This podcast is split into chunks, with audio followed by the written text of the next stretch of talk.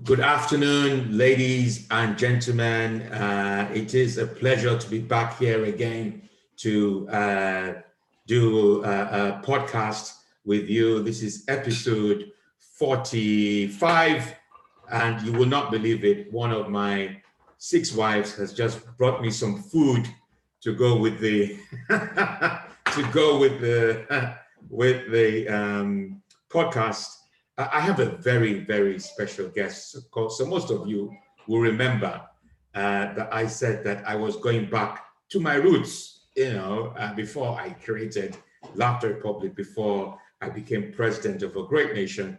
I went to one of the best secondary schools in Nigeria. Uh, the best way to compare it is like uh, the Eton of, of, of, of Africa. And uh, uh, the podcast has given me the opportunity to touch base with um, colleagues I went to school with, you know. Now, the, the, the guy I have here is known as Iceman, aka Tunde Alabi. I have not seen him in ages. I, you know, I have, we're talking probably about, last time I probably saw him was probably about 10 years ago, if not more. So I would love to hear what he's been doing. He's a consultant uh, he's a motivator. Um, and you know, you will, I'm sure you will learn from this uh, uh, episode 45. And uh, today we're going to talk about dreams don't die, do they? And that is it. Just remember that title, Dreams Don't Die, Do They? So let me start by introducing you to my good friend, uh, Tunde. It has been a long time. Iceman, it's great you are looking well. It's great that you are alive and kicking. Uh, that's all that matters actually since this last year of the pandemic. How have you been? Uh, Your Excellency, good evening. You know, all hail, long live Laughter Republic, especially in a time like this. You're looking well. I'm long live the Republic. I am doing fine. I'm doing great. Um, I, I say I say that because We've been through a very, very challenging, unpredictable, complex, ambiguous time. But hey, I'm doing very, very good. One key thing I've taken out of this that, you know, sometimes there are unhappy and unhappy moments, but hey, I'm actually doing quite great. It's about putting it in perspective. Yes, I definitely. Um, uh, so I was, I took a walk today, as I normally do. I give myself at least half an hour to take a walk, and one of my neighbors saw me and said, uh, how are you today? I said, I'm alive. And he just burst out. you know, it was like, Is that all? I'm alive. And it's amazing how we take for granted that comment, I'm alive, because there are quite a number of people who, God bless their souls, who are not alive for one reason or the other. That is that that is that is so true. And you know, this thing about I'm alive or I'm just thankful, I'm grateful that I'm around. You see, the reason we don't always acknowledge that is because you see, we have learned to engage in a lot of activity, even if there's no productivity. Mm-hmm. Human beings by nature, we need to be seen to be doing something. And sometimes in doing that, we miss the cheese, we the smell of the cheese that tells us that it's going stale and we have to do something totally different. Yeah, yeah. So what's been happening to you? I know you're a consultant, I know you're a public yeah. speaker, you're a motivator. Let's go as far back as 10 years ago when I met okay. you, we yeah. had we had a discussion. You came to my house. We spoke about oh yeah. We spoke yeah. about dreams. We oh spoke about our plans for the future. You hadn't moved into the presidential palace then. yes, yes, yes. Well, well, that was yeah, that was the presidential palace at the time. But oh. uh, yeah, at the time. Tell me, tell me what's been happening over the last 10, well, 11 years? When we, you know, when we connected, I remember, you know, I just, um, I was just rounding off my service to the to the government. I was um, an advisor on small, medium-sized enterprise. So I was working with small businesses. You know, small businesses are the cottage industry. They un, they're the ones that hold up or boost, prop up an economy. And I was working with them. I had a great time working with over one 500 businesses you know growing them working with them and at the time when i met you um, and we connected and i came over i was just um, winding up with them and i thought to myself what am i going to do and what can i do now I'm a dreamer. I, I, like I like dreaming things, you know. And for me to dream, I, I, dream with my gift, my talent, what I have. And I was good at motivating people, but I didn't use the word motivation anymore. I make a distinction between motivation and inspiration. Motivation is when you talk the talk, put everybody on a high, and then you go away and they come crashing down the next day. But I'm an inspirational speaker in that I will inspire you. That means you will hear me say things to you that you know connect with you, but I'll challenge you. But what are you going to do about it? And as best as I can, I create an enabling environment for you to actually apply it. And that's where the ICE man came, Iceman. Plus the number plate looks pretty cool on my on my on my bike. But um, as at the time when when when we met, I just said to myself, you know what? What do I like doing? And I remember that what I was doing was actually change, you know, changing organizations and changing the lives of people. You know, I look at their current state and once they agree and, and they talk to me about where they are and that they they want to do more, then we map out the future state and then we put in a transition, a transition process or transition plan. And that is when I began to focus on change management. You know, my background is in strategy and, and, and policy. And then I added that to, um, I added that, I brought that into what it is I do now. I'm a change management uh, consultant. So, and I run a company called Metamorphosics. So it's M-E-T-A-M-O-R, then with the 46, mm-hmm. you know, so the, the, the alphabets are morphing into the numbers. And it's been pretty good. We have an office bank in Lagos. We just opened one here in the in, in the UK. And um, that's going pretty good. But I, let me say this: I have what I call because they call me the Iceman. I have something called "tip from the iceberg." A mm. quote. I always give a quote. I want to say this to anybody listening: Not every change leads to transformation. Mm-hmm. So there's there's a difference. So that's what I've been doing along the way. We've worked with some stellar companies, global companies. I've met some fantastic people. We've had some fantastic times, but we've also had some downtimes. And then, of course, the pandemic struck and that's a different story. Yeah, yeah, which is which requires uh, change as well in terms of how you it does uh, personally, how you run your business and relationships, yeah. and yeah. If I if I'm if I make if I'm honest, I'm very vulnerable. Um, you know, it, it's like you know, physician, heal yourself. Now, I pride myself being a change practitioner, being a, doing a lot of transformation programs and, and, and implementations and executions, but when the COVID, when the pandemic hit, I knew where I was and it really affected me. And, you know, I, will be a bit, I, I, let me give you my personal experience because it will help you see two things are very, very critical in when we want to do things differently, when we want to change, it's adaptability and flexibility, which I will get to in a minute. In, but I remember on the 25th of March to 2020, I closed the office because once the lockdown happened, I closed the office on the 25th of March. And I said, listen, guys, we're closing the office, there's lockdown, and business was already going into a lull, you know. And for four weeks, um, I, I just, for, so for four weeks, I just sat at home and I was thinking to myself, well, what's going on here? Now I'm thinking, but I'm a practitioner, I should know. And after a while, I realized that that period was a period of anxiety, and a period of depression because I was talking to my sister. And when I told her a few things, she said, My God, that's depression. Oh, by the way, and then I said another a few other things. And she said to me, That's suicidal. You know, and I was worried about that. And I said, My God, really? How come? But you know, moving away from there, there's so many engagements I had that I canceled, so many things I didn't do. I sat at home, I called the people at work, telling them that, look, this thing, we don't know how long it's going to go on for. And then gradually I began to come out of it and we began to meet online. Now, that is adaptability. You see, the moment things happen to you, and this is what this is what most people need to take on board is that our plans, oh, every time you have a plan and you have an objective, it looks like that in a straight line going up. But in reality, you know, it's like this. Now, why is it like that? Two things the environment the environment out there impacts what you do. It's very volatile, it's very unpredictable, it's so complex and ambiguous. And then you also have people. So when the pandemic hit, nobody anticipated or expected it.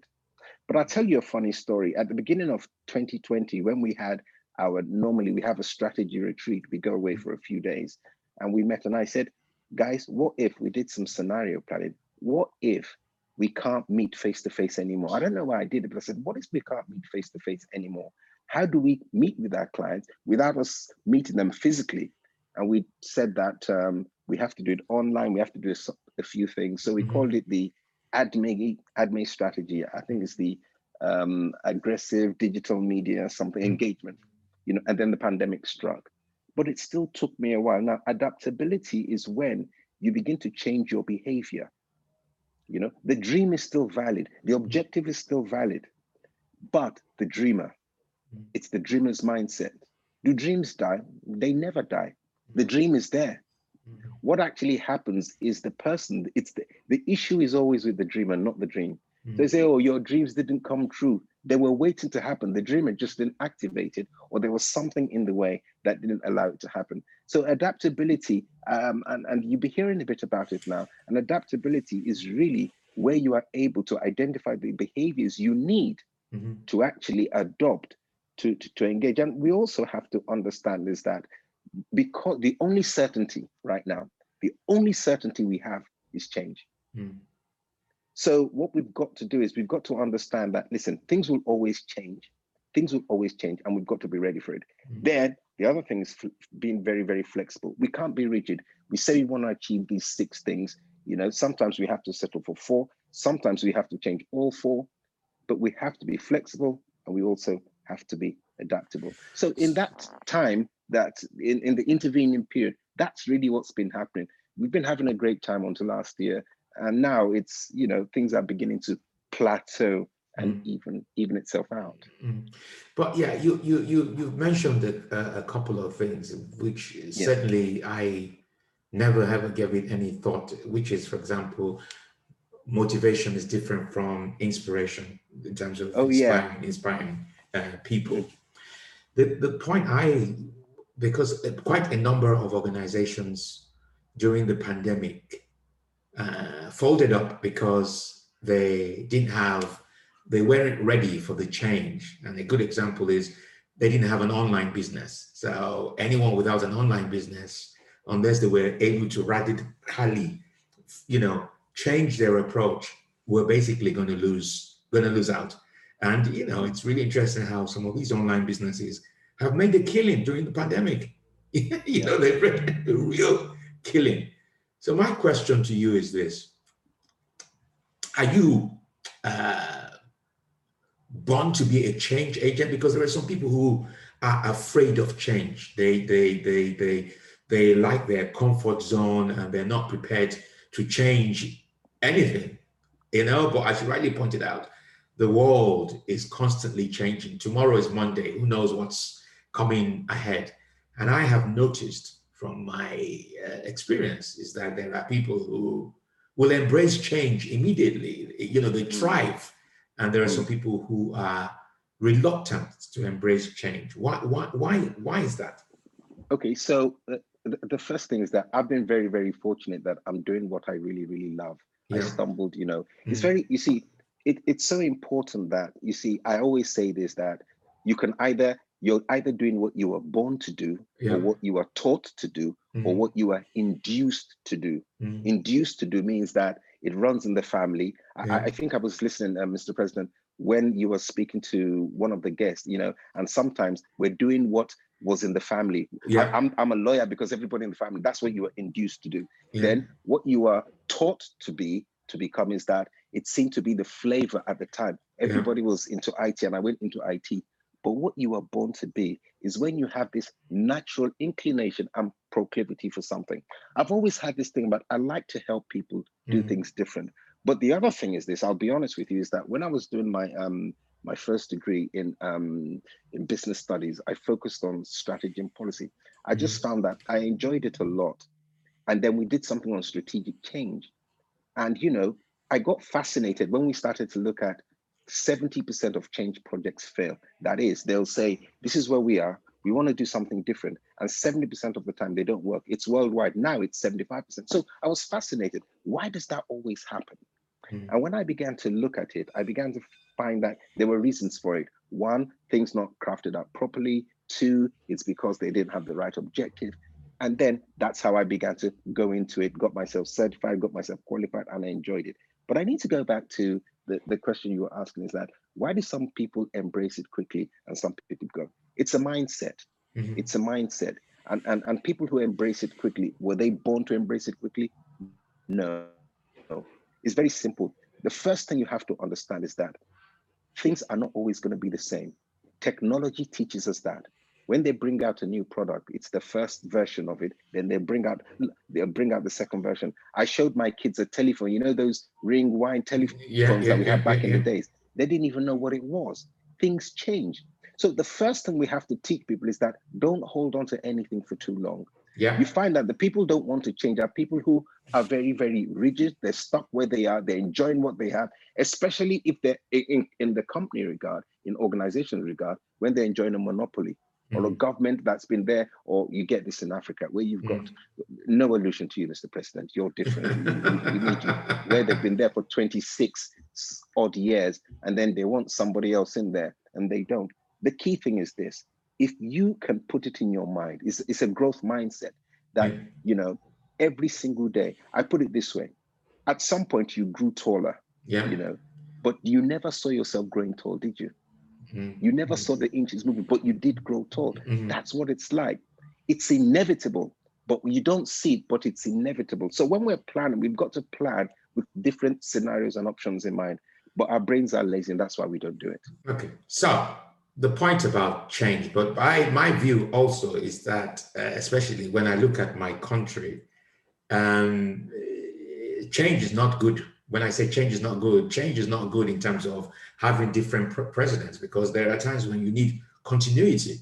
If you look at the Republic of Chad at the moment, they have a problem because the president, who has been in existence for who knows how many years, 20 years, is no longer, he was assassinated a couple of uh, weeks ago uh, as a result of that, there are security concerns around the area. It's almost like Libya and Gaddafi, you know, and how the whole place just oh, collapses yeah. as a result. So, is change always very good? Is it always a, a good thing to happen, or it depends on the circumstances? Well, yes and no. Yes, it's a very good thing because it's inevitable. No, because people do not, first of all, practitioners are not involved and people don't how to change. If I look at Laughter Republic, for instance, you're in a good place because I know you have succession planning in place. If anything happens to you, perish the thought, and I know there's no assassination attempt waiting to happen. There are things in place, there will be continuity. That's changing itself.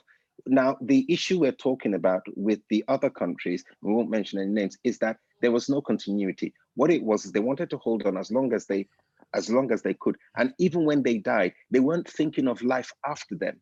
Mm-hmm. So succession planning, that's change in it. Now, Libya is a totally different country. Before, before um, Muammar, because I did a lot of research in that area at the time, because I asked myself, I said, you know, if you wanted to start a business there, they'll give you about a hundred thousand pounds. Mm-hmm. Um, hospitals were free. They were doing well, and the people weren't complaining. Mm-hmm. But I watched a video when he was captured. He looked at those people with bewilderment, and I'm saying, but he, they're his people. And he mm. said, but what did I ever do to you?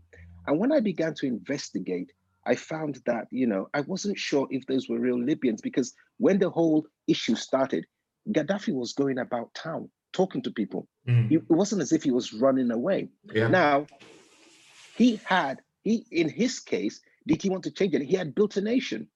What he was changing, he was changing the fortunes of his people. Mm. Change is good if you know how to go. Change is good. And even those that don't want change, they change anyway. That you're gonna die one day. You're gonna need somebody else one day. You know.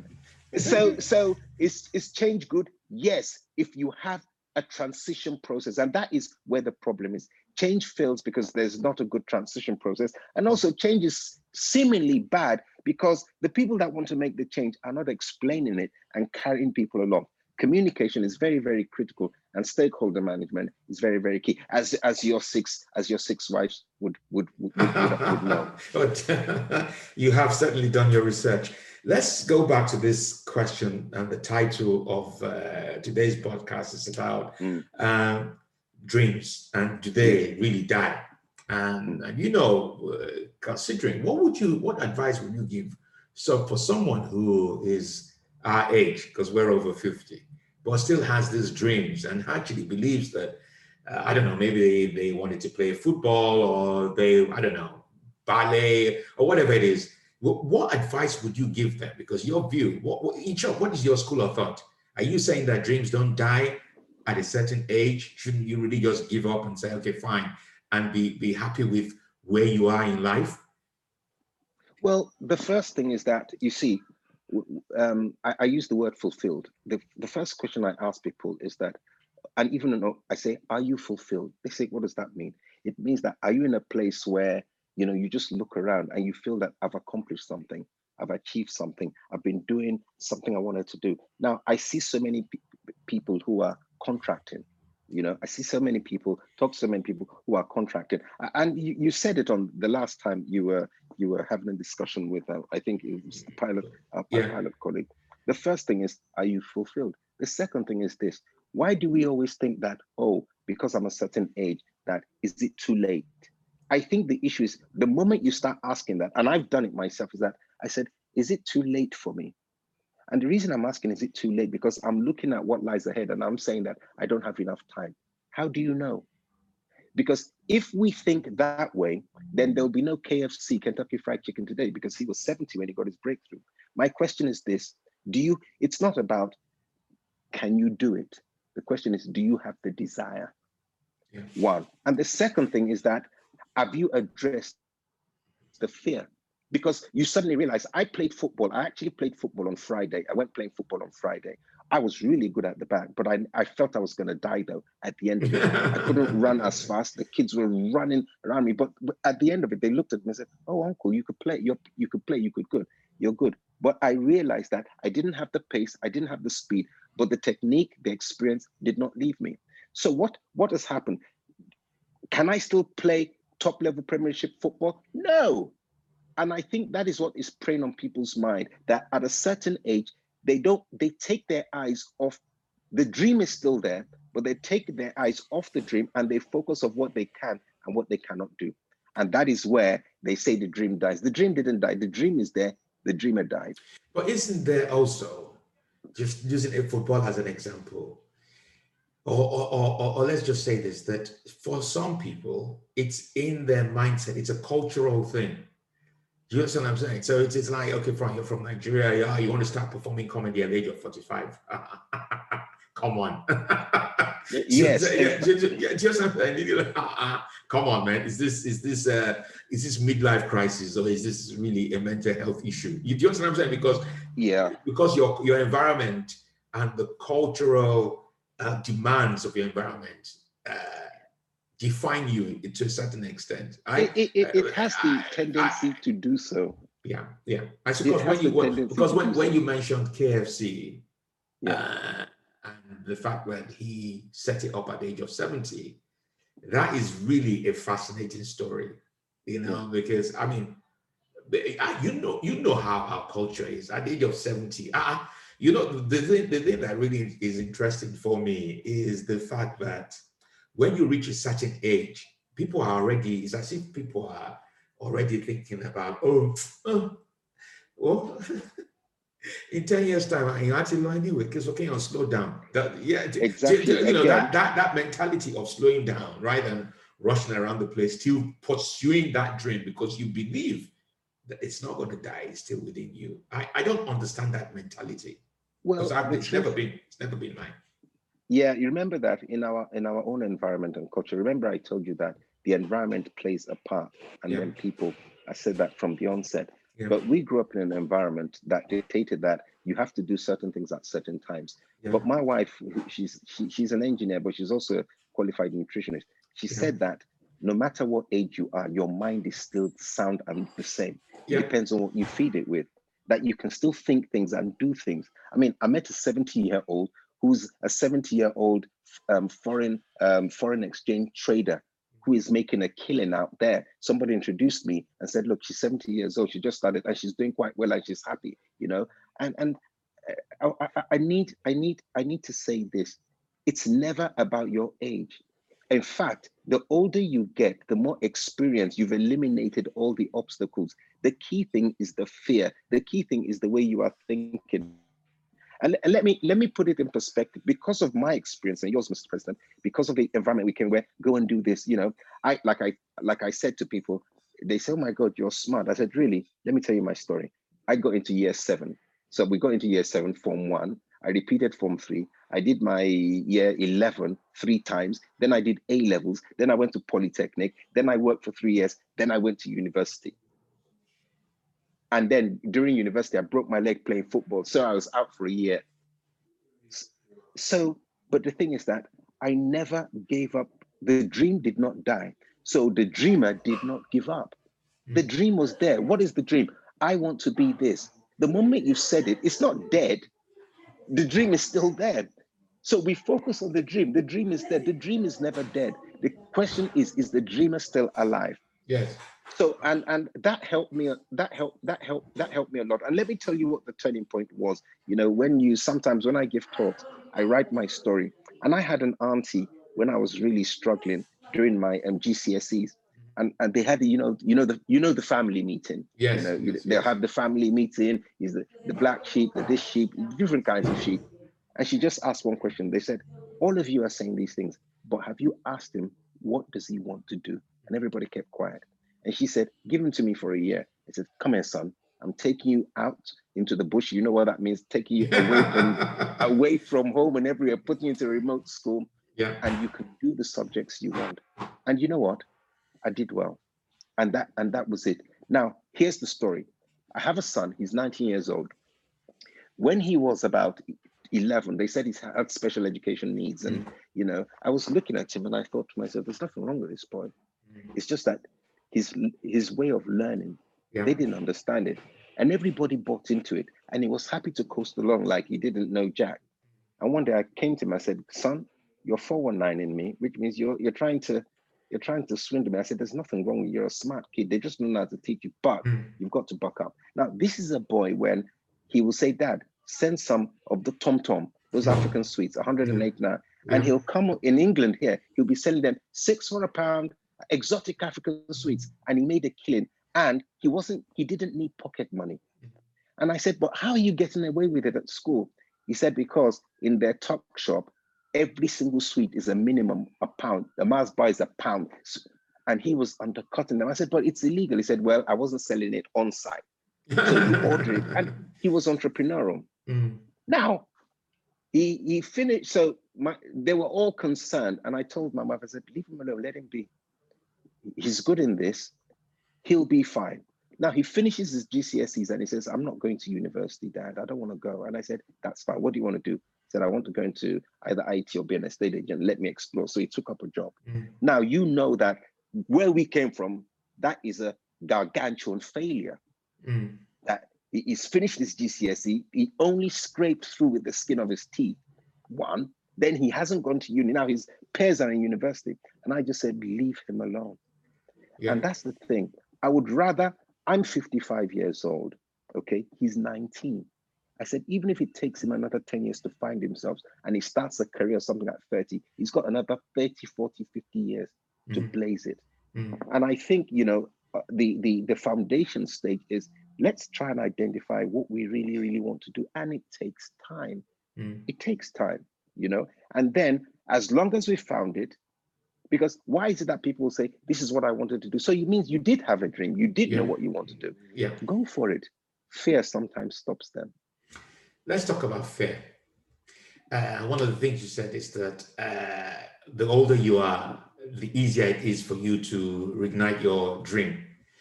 Do you feel that uh, the older you are, the less fearful you are of taking risks?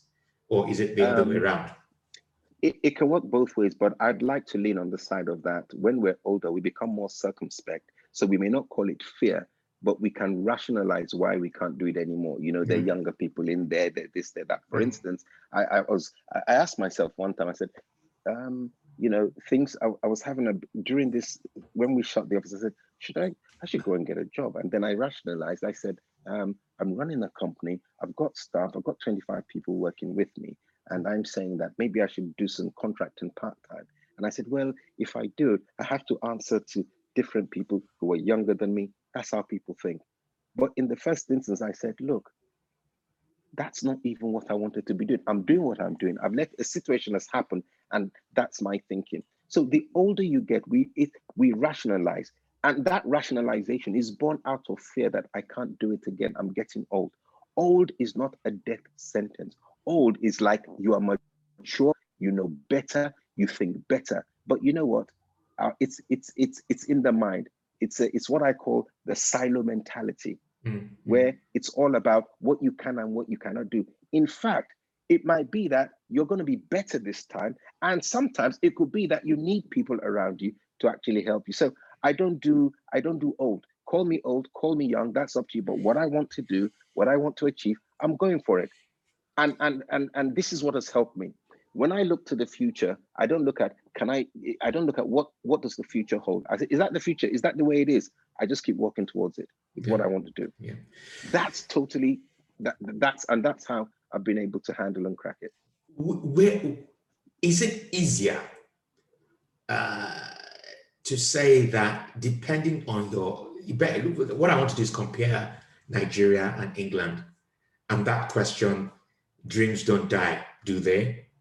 Is it easier to succeed in realizing your dreams in England than in Nigeria when you reach a certain age. Do you honestly think, for example, do you honestly think that at the age of 45, which is when I created Laughter Republic and became president, mm, mm. that if I was in Nigeria, would I have been able to succeed at what I do now? If you were in Nigeria, okay, so it well, people would argue that you know in that the it's it's easier in the west because the systems are there. But um I, I it's horses for courses and i and i tend to disagree sometimes. If you were in nigeria and at 45 you started laughter republic. The environment was rife because the comedy circuit and the entertainment circuit was big. And mind you at that time you would have been slightly different off the cuff because nobody went into comedy with that. And you know you your material making poking at the arm for you know your material would have been so rich so unique. You know the only thing i would have been worried about is that they probably might have arrested you for trying to take over the government you know because they would have you know because somebody would have said Ogbonjo for president know which is which is which is where what is laughter republic well, which is what happened online which oh, is what happened so, online Dis- disclaimer i am not asking for President Ogbonjo to take over, you know, what, but yeah, hey, yes. there you have it. But the, the, it, it's it's that what does the environment have? We have to look at the environment. You know, let me let me let me say something.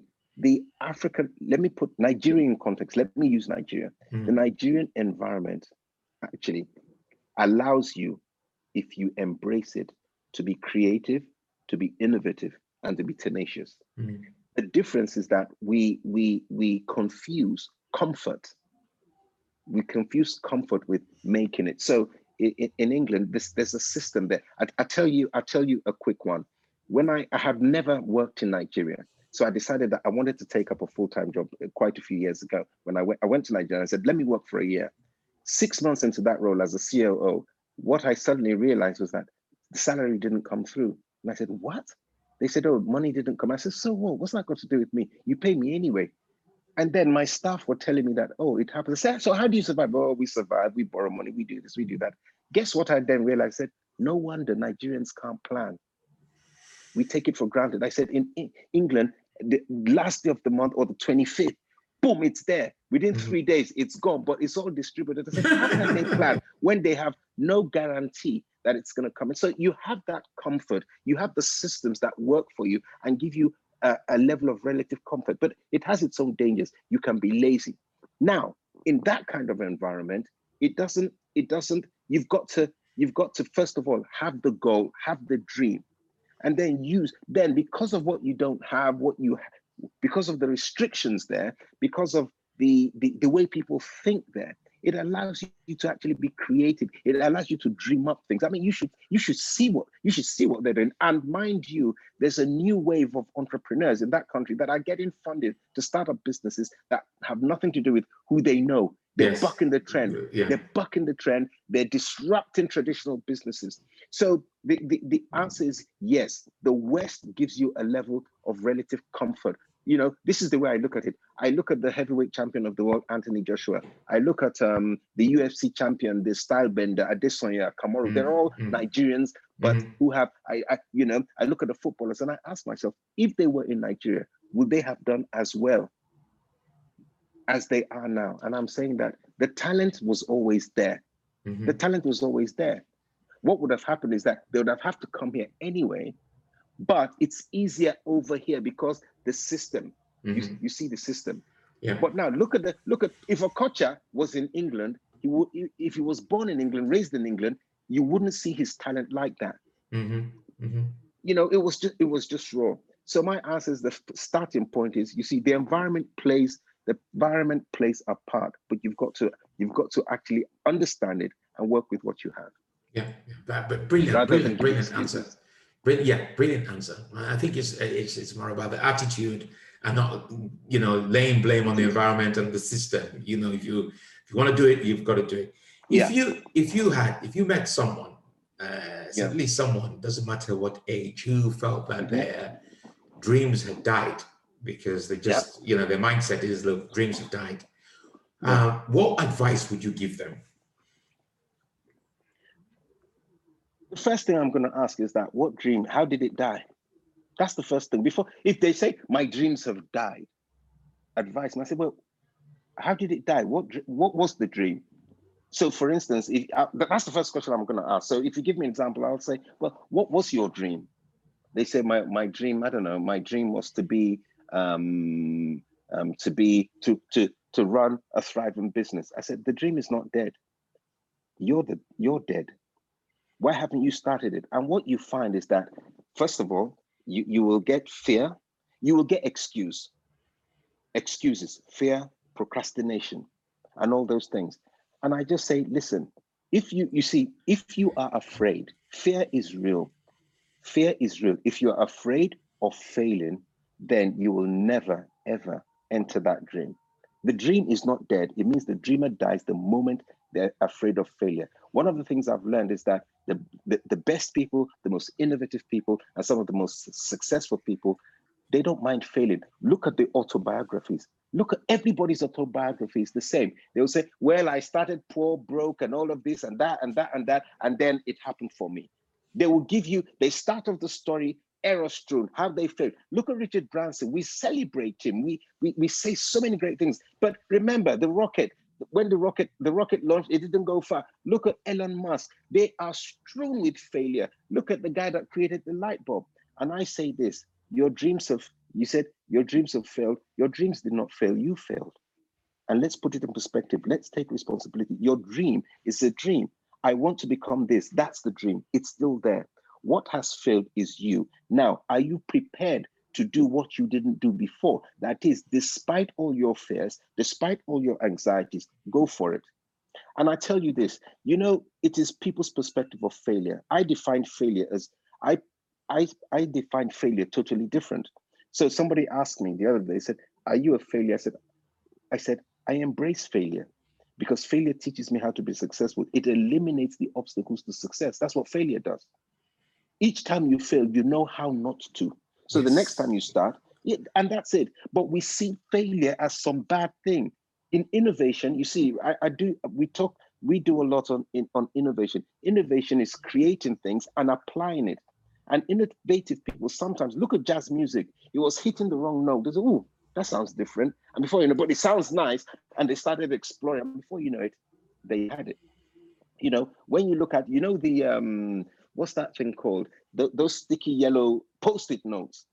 Apparently, 3M, the guy that was working on post-it notes, he wasn't trying to design post-it notes. He was trying to design something that really stuck onto the wall.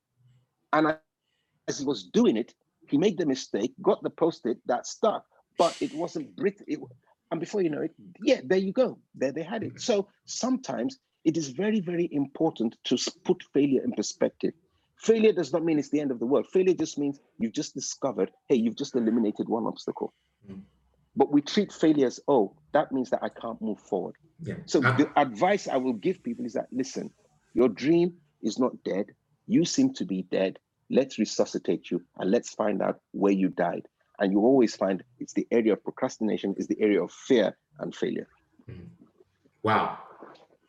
So you can bring people back to life. Have you, uh, from from your without revealing it, obviously confidentiality, is that something that you could do for people who are listening to this? Well, if they, it's, if it's they contact something... you, yeah, if they contact you and say, okay, fine, I have a dream. I've listened to this podcast. I have a dream. You know, I just I was just about to do my job. I have a dream, not a wet dream, a political dream. Mr. But, President, yeah. you sounded as if you were related to Martin Luther King. Yes, yes, but yes, um, yeah. So you're basically saying if anyone's listening to this and they have a dream, uh, and they they they want to start it all over again, they can come to you. Of course you can. And look, let, let me let me also say this back to them if you're listening. Yes, I can, but I want to be factual. It's not everybody that I can help and will help because sometimes we also have to validate the dream. What mm. they think is a dream is just a wish. It's just a nice to have, good thing to say to show that they're serious and they're going somewhere, but they were never going to do it anyway. So the first thing I will do is that, yeah, because so so if they come to me, I say, okay, I'll help you. But then I'll say, what's your dream? And I'll test it, I'll validate it, I'll vet it and sometimes it fails the test. You say it's not a dream. Okay, so what what, dream, what, what when you say it's that you you have to validate and you need to test the dream, what are the things that you have to? What are the okay, things so that you let me give you a very let me give you a, the, the simplest example, the African example. Somebody comes to me and says, "Oh man, I have dreams." Yeah, you do. Yeah, what, what is it? I want to be rich. I want to make a lot of money. That's not a dream. That's not a dream. Doing what? Because money, you see, the moment they began to commercialize, I want to be super rich. I want to be the most. Then I say, I say, listen, you're trying, you're telling me to help you, or you you're trying to chase an outcome. You see, if you're rich, your wealth is the outcome of what you've actually done. Mm-hmm. So first of all, you've got an objective, which is the dream. This is what I want to achieve. Then you've got the output, that's the second O, the output, which is the action. Then you have the outcome, which is the result of the action. But guess what? Everybody calls the dream the outcome. So immediately, what they're supposed to do, they're not even thinking about it. And then remember, we talked about the environment. Then you've got the other O, the obstacles, and then you've got the other O, the opportunities. I call it the five O's. So you have your objective. You must have a, so it's very simple. What I do, if if if you're looking at the vetting process, I will say, okay, what is their objective? Is it really an objective? Is it smart? Is it realistic? Then what's the output? Because the objective, you don't do the objective. The objective is something you say you want to get to, is the desired, you know. So I say your objective is the desired outcome, and your outcome is the achieved objective. Mm-hmm. So the objective and the outcome, they are both ends. You know, the objective is at one end, which is the outcome that you desire. But your outcome is then the objective you achieve. Then in between, you've got the actions you take. That's the bridge.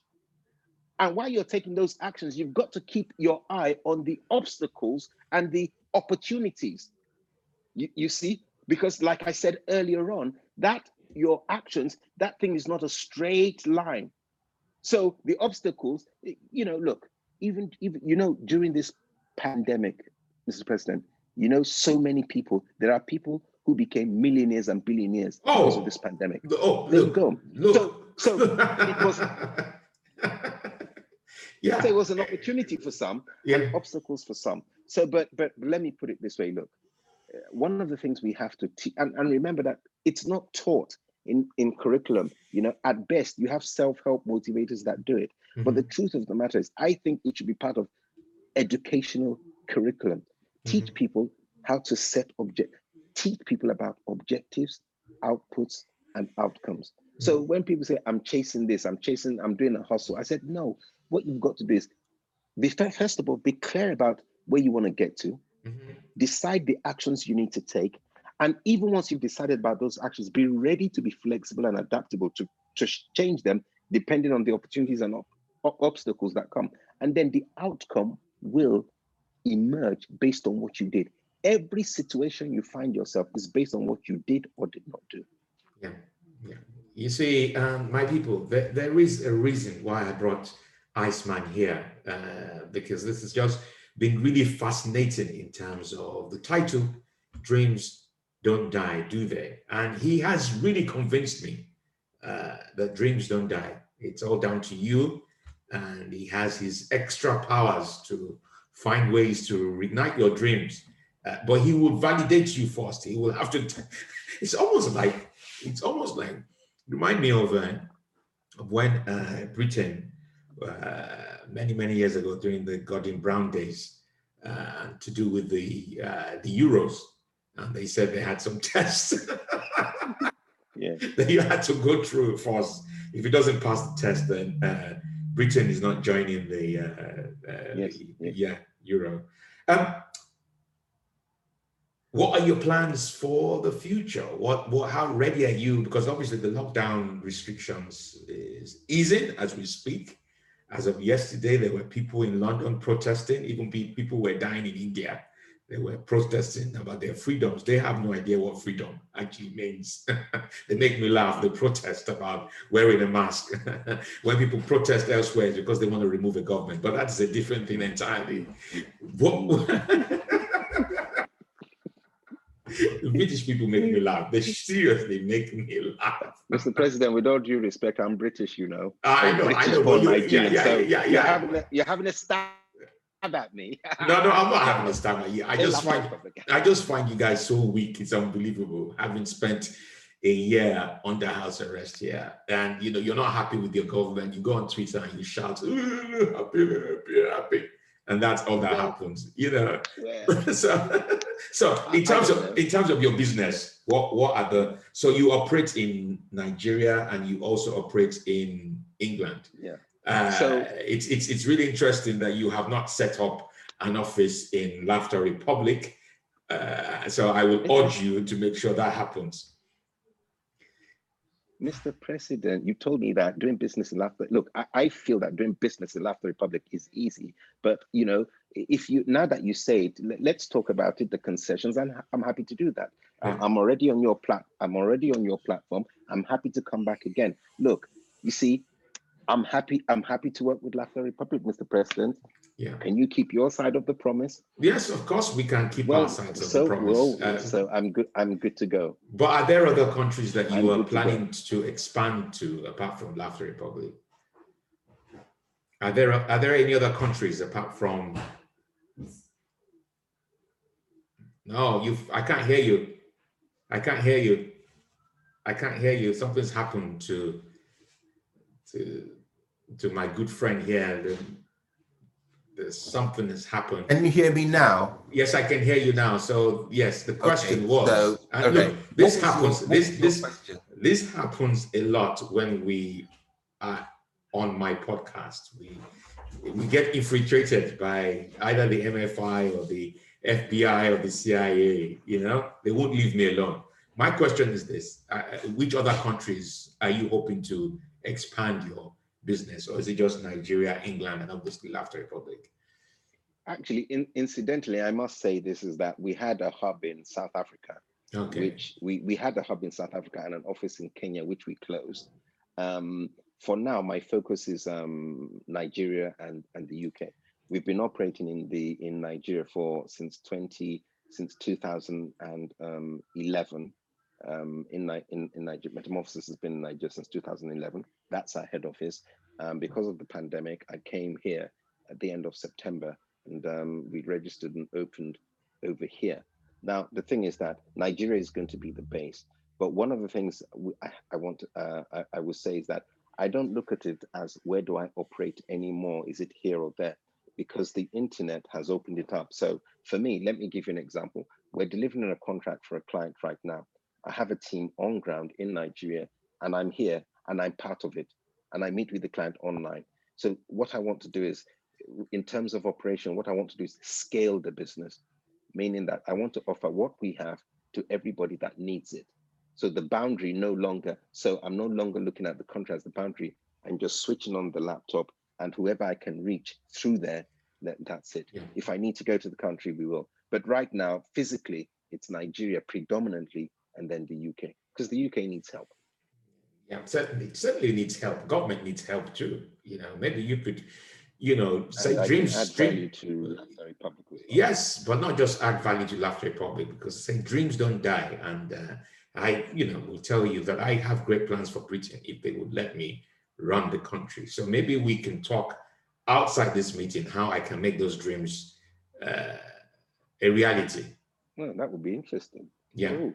So Laugh Republic is not just a micro. It's not just about being a micronation, but actually being involved in the politics of it all in, in the UK. Mr. President, would I would I need any military service to be part of the Laughter Public nomenclature? If no, no, no, no, no, no military. The, the, the fact that we you're an old boy, we went to the same secondary school, you, you know that that and is, I was a cadet. And was were, cadet well. okay. That that also that that adds yeah, so. that adds value to it as well. So uh, my final Thanks question to you. President. My final mm-hmm. question to you: mm-hmm. The name of your company is called Metafor Meta. What is it? Metamorphosis. Metamorphosis. Metamorphosis. M E T A M O R four six. Okay. Before you you you tell my viewers and listeners how we can find you, why that name? Why did you give your company that name? It's funny. I tell you this. When I wrote that name down, I was actually with um, um, um I was working with the business government, and I I, I, looked at a friend of mine, a colleague of mine, and I said, look at this. He said, oh, I don't know, Tunzi. I don't know what this is. It's not going to work. But I liked it because metamorphosis is when you change, okay? When there is change, you know, and I just thought M-E-T-A-M-O-R, alphabet 46, the alphabet changed to numbers. So, and I thought that that's what I do, changing from one thing to the other. But let me say this, you know, at, when we started off, I, I gave you a quote. I said, not every change leads to transformation. Mm-hmm. Now, I want to be clear about something. In Nigeria, and this is where I really want to add value to Laughter Republic. In Nigeria, everybody said change, change, change. They got the change and they were still complaining. Why? Now, and I always say this what is the difference between the caterpillar and the chameleon? Mm-hmm. The chameleon changes its color, it's not permanent. Mm-hmm. But the, the, the caterpillar changes its shape. So one is change that is temporary and one is change that sticks. So what people don't realize is that what they want is not change. What they want is transformation. And if you want transformation, there's a transition process, things you actually need to do that actually stick in there. That is that that is the big thing. You know, change sounds very sexy, but the truth is the grotty part of it is transition. There's a transition process before you actually see that transformation. And sometimes people don't know what to expect or what they should expect. And that is why I said we vet from the we, we vet from the onset. So that is how we I, I took metamorphosis, you know, and said, look, people look at it. And I like the fact that they always ask meta, sometimes they say metamorphosis you know, so it's a talking point. They say metamorph 46. So yeah, it's a yeah. talking point sometimes, but I'm able to explain it and put change, transformation, transition, alteration, substitution in perspective. Okay. You know. That, that's really interesting. And you just reminded me of something because I, I don't know whether you will agree with me or not. The person who really made that emphasis on change was 12 years ago when Obama became president, you know, and he said, you know, remember he used to say, change is coming to America. Yeah. Yeah. And uh, yeah. yeah, that was, uh, that was really, even though I'm not sure what changes he was able to make while he was in power. Um, but that's a different thing entirely. But I think, you he know, this changes, but did they, you see, he made changes, but did they stick? Did yeah. he transform? Did he change America? Yes. Did he transform America? Yeah, that's another. It depends yeah, on who you yeah, ask. Yeah, I mean, transformation. Again, transformational change is another subject entirely that we need to is change that sticks. That sticks, yeah. Look, um, I don't know what has happened, but you know, it's getting dark where I am, and uh, it seems that we've lost power supply. I don't know what my energy I, I hope there are no drones. I hope there are no drones in the sky, Mr. President. I don't know. I, I just hope that the energy minister hasn't siphoned the funds because it's getting really dark and uh, it's really dark and I can see you. You're bright and I can't see myself. But um, I'd like to end by just saying yes. how wonderful it has been for us to have this conversation. It's been a wonderful art of conversation from, you know, talking about transformative change to you know your dreams don't die um, and how it's really wonderful. You have a very fascinating story because, like I said, you know, we haven't really gone into that level of detail. But I remember what your plans were 10, 11 years ago when we spoke, and I'm glad to see it happen in fruition. You know, it's it's actually been delivered. So well done. If my people want to uh, need your assistance, where can they find you? You know, it's are you online? Simple. Yeah. Yes, Ice um um uh, Iceman at metamorphosis.com. Okay. Iceman, I C E M A N at M E T A M O R 46.com. Okay. You can find me there. And there's so many change consultants out there. What is what is what is different about you or your organization? It's very simple, you know, like, like I, it's, it's very simple. People and behavior. Mm. The, the, the, the hardest part of change is the people part and the behavioral part. We don't shirk away from it. Because first of all, an organization might want to change things. They need the trust of the people, mm-hmm. you know, and, and, and, and, and, and I can say this, change with change whether you're the consultant helping with change whether you're the person who they want to change with change whether you're the organization one big thing is very very critical it's trust. And if you are a change consultant and you don't understand the place of trust in there it won't work for you. That is why 75% of it fail. And trust means you ask five questions. Can that person do it? That's the ability question. Will they do it? That's the reliability question testimony have they done it reference testimony question then there's the motive question. Then there's the motive question. Why are they doing it? Then there's the destiny question. You know, where is it going to lead? That is the critical thing because the moment somebody buys in, you can go anywhere. If you are united in thought, collaboration, a shared objective, if, it, if it's shared, it doesn't matter whether you're making mistakes along the way, you're going to get there because you're, you're, you're united and resolute in thought. So that is what we look at. You know, we build the trust we manage the stakeholder, we focus on the objective and where we're going. You know, um, what I see a lot in, in, in our profession is that people look at how they can manage resistance. And I say, no, how can we, it's inevitable, it's there. Let's keep on driving towards the goal. Folks, uh, it's a shame this art of conversation has to come to an end. Uh, I'd like to thank Iceman Aka Tunde Alabi for joining me for what has been a really fantastic uh, conversation. It's made me think that I need to reorganize my cabinet because uh, I've had some ministers in power for so long and change is important. I also think yes.